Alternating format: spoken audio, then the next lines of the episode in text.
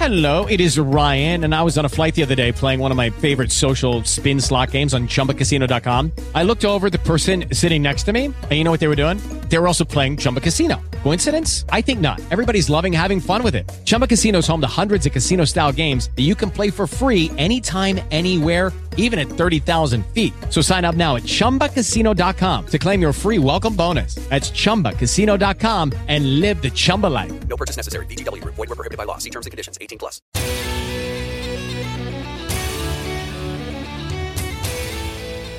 Buongiorno e benvenuti nelle notizie che vi raccontano il mondo che ci circonda. Sono Barbara Schiavulli e questi i titoli di oggi. Nuova Zelanda, sigarette vietate alle nuove generazioni. Somalia, ONU, gli aiuti umanitari per ora stanno scongiurando la carestia, ma la situazione rimane catastrofica. Barbados, la Corte Suprema annulla le leggi che criminalizzano il sesso gay. Repubblica Democratica del Congo, inondazioni e frane uccidono 120 persone. Iran, 8 proteste in 5 città di 5 province. Il premier palestinese chiede all'ONU di inserire Israele nella lista degli abusi sui minori dopo l'uccisione di Gianna Zagarnet. Questo e molto altro nel notiziario di Radio Bullets. La magistratura iraniana ha dichiarato di aver emesso condanne a morte per 11 persone coinvolte nelle proteste. Gli attivisti invece sostengono che circa una dozzina di altre persone sono state condannate alla pena capitale. Il 16 settembre sono scoppiate le proteste, migliaia di persone sono state arrestate, finora sono stati giustiziati due giovani. Moxin Shekari è stato impiccato l'8 dicembre, due giorni fa, Majdreza Ranward. Entrambi di 23 anni sono stati giustiziati con l'accusa di morte inimicizia contro Dio, secondo la Sharia islamica. Il regime iraniano ha sostituito religiosi chiave responsabili dell'indottrinamento di una parte significativa delle forze di sicurezza, forse per migliorare gli sforzi per controllare ideologicamente gli ufficiali di sicurezza. Intanto i coordinatori e le organizzazioni delle proteste hanno pianificato altre manifestazioni contro il regime nei prossimi giorni. Almeno otto proteste si sono verificate in cinque città di cinque province ieri. Il procuratore generale di Teheran, Ali Agal Simer, ha annunciato che 400 manifestazioni manifestanti detenuti sono state assegnate pene detentive e la Commissione giudiziaria e legale parlamentare ha approvato tre articoli di un disegno di legge per creare una forza di polizia per bambini e adolescenti. Cinque cittadini cinesi sono rimasti feriti in un'esplosione che ha colpito un hotel nella capitale afghana di Kabul lunedì pomeriggio, ha detto ieri l'ambasciatore cinese in Afghanistan Wang Yu. All'interno c'erano una decina di cinesi. Immediatamente dopo l'incidente l'ambasciata cinese in Afghanistan ha attivato un meccanismo di risposta all'emergenza e inviato un gruppo di lavoro sul posto per assistere la parte afghana nelle disposizioni di salvataggio e post-attacco, ha detto Wang.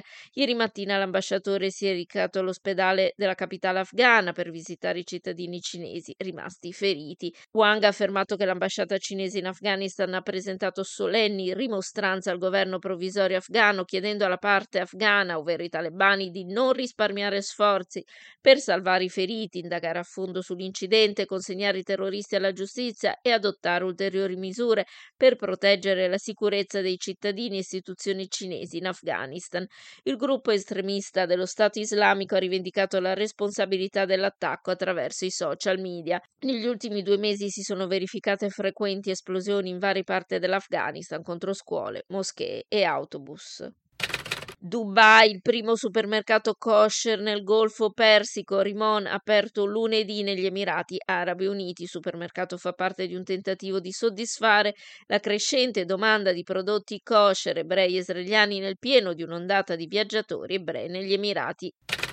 Facebook minaccia di cancellare la pagina del Palestine Chronicle e censura il suo staff dopo aver recentemente negato all'editore del Palestine Chronicle, Ramzin Baroud, il suo stato di amministratore della pagina Facebook di Palestine Chronicles. Altri editori di, del Palestine sono stati informati che la pagina potrebbe essere limitata o addirittura rimossa completamente. Il, mo- il motivo sarebbe l'uso di foto di combattenti palestinesi o comuni palestinesi che portavano manifesti dei combattenti palestinesi. Nel dicembre 2021 un'indagine indipendente avviata da Human Rights Watch ha rilevato che Facebook ha rimosso e soppresso ingiustamente i contenuti dei palestinesi e dei loro sostenitori, comprese le violazioni dei diritti umani commesse da Israele in Palestina durante le ostilità del maggio 2021. Il primo ministro palestinese Muhammad Shtai ha esortato le Nazioni Unite a inserire Israele nell'elenco di stati i cui militari abusano gravemente di bambini dopo che un cecchino israeliano ha ucciso una ragazza palestinese durante un raid domenica. Shtai ha rivolto l'appello a Virginia Gamba, rappresentante per i bambini, e il conflitto armato del segretario generale delle Nazioni Unite che lunedì ha visitato i territori palestinesi. Questa lista annuale delle Nazioni Unite si applica agli abusi perpetrati durante la guerra guerra. Le forze israeliane hanno ucciso Giana Zakarneh, 16 anni, nella cittadina di Jenin, in Cisgiordania, domenica scorsa. Era sola sul tetto della casa a cercare il suo gatto quando un cecchino israeliano posizionato in su un edificio vuoto l'ha presa di mira, hanno detto i parenti LFP. L'esercito israeliano ha detto che le sue forze involontariamente hanno ucciso Giana durante un raid, tuttavia Salah Zayed, cucina e vicina di Giana, ha respinto le affermazioni israeliane che sia stata colpita accidentalmente ufficialmente dicendo che era lontana dal campo di battaglia e che non c'erano combattenti nelle vicinanze. Giana è stato il 36esimo minore palestinese che Israele ha ucciso quest'anno, il 224esimo palestinese a perdere la vita. Repubblica Democratica del Congo, almeno 120 persone sono morte nella capitale, a Kinshasa, a causa di inondazioni, lo riferisce un giornalista dell'agenzia di stampa AFP. Le forti piogge che hanno causato inondazioni e frane hanno sommerso anche le strade principali del centro della capitale. Ieri i quartieri sono stati inondati d'acqua fangosa e case e strade squarciate da doline, compresa l'autostrada N1 che collega Kinshasa al principale porto marittimo di Matadi. Il bilancio delle vittime potrebbe ancora salire. Un tempo villaggio di pescatori sulle rive del fiume Congo, Kinshasa è diventata una delle più grandi metropoli africane con una popolazione di circa 15 milioni di abitanti. Una rapida urbanizzazione mal regolamentata ha reso la città sempre più vulnerabile alle inondazioni improvvise dopo piogge intense. Gli aiuti umanitari e il sostegno della comunità locali hanno contribuito a scongiurare una temuta dichiarazione di carestia in Somalia quest'anno, ma la situazione rimane catastrofica, ha affermato ieri l'ONU. L'Agenzia umanitaria delle Nazioni Unite, OCE, ha affermato che l'ultima valutazione ha rilevato che tecnicamente la Somalia non è ancora nella morsa di una carestia conclamata. Il rapporto non porta a una dichiarazione di carestia a questo punto, in gran parte grazie alla risposta delle organizzazioni umanitarie e delle comunità locali, ha detto il portavoce di OCHA Jens Lerche e giornalisti a Ginevra, ma avvertito questo non significa che le persone non stiano sperimentando catastrofiche carenze alimentari. Hanno tenuto la carestia fuori dalla porta, ma nessuno sa per quanto ancora, ha detto. La, la crisi di fondo non è migliorata. Gli Stati Uniti hanno annunciato in risposta che stavano contribuendo con altri 411 milioni di dollari in cibo di emergenza e altri aiuti alla Somalia, portando portando il loro contributo quest'anno a 1,3 miliardi di dollari. La Somalia è devastata da decenni di guerra civile, violenza politica, insurrezione islamista. Milioni di persone sono a rischio fame in tutto il Corno d'Africa, nella morsa della peggiore siccità degli ultimi quattro decenni, dopo che cinque stagioni piovose consecutive hanno spazzato via bestiame e raccolti. Se a Natale ti vuoi fare un regalo un po' speciale, sappi che anche un pochino tu il mondo lo puoi cambiare con 50 euro tu in un anno e niente più. Non pensarci su, sostieni Radio Bullet anche tu. Migliaia di persone sono scese in piazza ieri in Grecia per protestare contro la morte di un adolescente della comunità rom colpito a colpi d'arma da fuoco la scorsa settimana durante un inseguimento della polizia, si legge sui media locali. Le più grandi manifestazioni si sono svolte nella capitale Atene, nella città portuale settentrionale di Salonicco, con i manifestanti che cantavano slogan contro la polizia e le politiche razziste dello Stato. La polizia ha affermato di essere stata colpita da pietre e molotov lanciate da alcuni manifestanti incappucciati ad Atene. Le agenzie stampa vicine all'opposizione hanno affermato che la polizia ha sparato bombe a gas contro i manifestanti. Dozzine di manifestanti ad Atene e Salonicco sono stati arrestati. L'europarlamentare ed ex vicepresidente del Parlamento europeo Eva Kaili non era a conoscenza dei soldi trovati in casa sua, lo ha detto l'avvocato. Secondo i media belgi sono stati scoperti nel suo appartamento di Bruxelles banconote per 750 1.000 euro, 600.000 dei quali in una valigia portata dal padre della politica greca. Circa 20.000 euro in contanti sono stati sequestrati nell'abitazione di Abbiategrasso in provincia di Milano a Francesco Giorgi, il compagno dell'ormai ex vicepresidente del Parlamento europeo Eva Kail, entrambi arrestati come l'ex deputato Antonio Panzeri nell'indagine di Bruxelles. Giorgi sta collaborando con gli inquirenti belgi. L'ex vicepresidente dell'Eurocamera è stata trasportata nelle scorse ore nel nel carcere di Aren, alla periferia nord-orientale di Bruxelles, secondo quanto si apprende dalla Procura federale belga. Tutti e quattro oggi sono attesi per la prima udienza preliminare sul Qatar Gate. Intanto il Parlamento europeo ha approvato la destituzione dalla carica di vicepresidente del Parlamento europeo dell'eputata greca Kylie. L'Aula ha votato sì con una maggioranza di oltre due terzi, 625 voti come previsto dal Parlamento, un solo contrario e due astenuti. Il Consiglio Affari Generali dell'Unione Europea ha approvato la concessione dello status di candidato alla Bosnia-Herzegovina, lo rende noto il ministro ceco per gli affari europei Mikulas Bell in un tweet. La decisione sarà confermata in occasione del vertice dei leader europei che si terrà giovedì. All'ondata di neve e gelo nel Regno Unito si è aggiunto ieri lo sciopero dei ferrovieri, rendendo ancora più difficile, se non impossibile, spostarsi nel paese. La morsa del gelo intanto non si attenua. La notte scorsa sono state registrate ancora una volta temperature minime da record in Inghilterra, con meno 11,8 gradi nel Northumberland e in Scozia con meno 17,3 nell'Aberkshire. Tra le zone più colpite le isole di Shetland, dove manca la corrente elettrica in 3.800 abitazioni. Hanno stuprato una madre, una figlia, racconta in esclusiva sulla CNN un disertore della famigerata unità dell'esercito russo parlando di crimini contro i civili ucraini. Nikita Shibrin parla con Fred Plegen della CNN per far luce sulla guerra in cui non ha voluto far parte. Sul nostro sito troverete il video dell'intervista.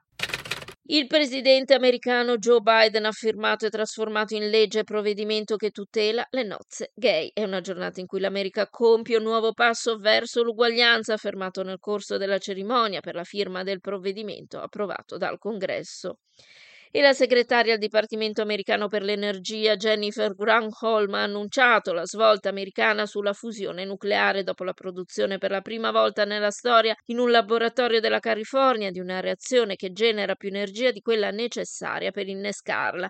Gli Stati Uniti hanno intrapreso i primi passi verso una fonte di energia pulita che potrebbe rivoluzionare il mondo, ha detto Jill Hobry, sottosegretaria americana per la sicurezza nucleare, commentando il successo dell'esperimento di fusione nucleare particolare nell'esperimento sono stati usati 192 laser ad alta energia. E circa due settimane dopo che il più grande vulcano attivo della Terra ha iniziato a eruttare, il Mauna Loa si è calmato, così anche il Kilauea, il suo vicino più piccolo sulla Big Island delle Hawaii, che ha eruttato quasi costantemente per più di un anno, ma i vulcanologi non sanno se esista un legame tra la fine delle due eruzioni, qualcosa che mette in luce le maggiori sfide che gli scienziati devono affrontare nell'analizzare e prevedere l'attività vulcanica.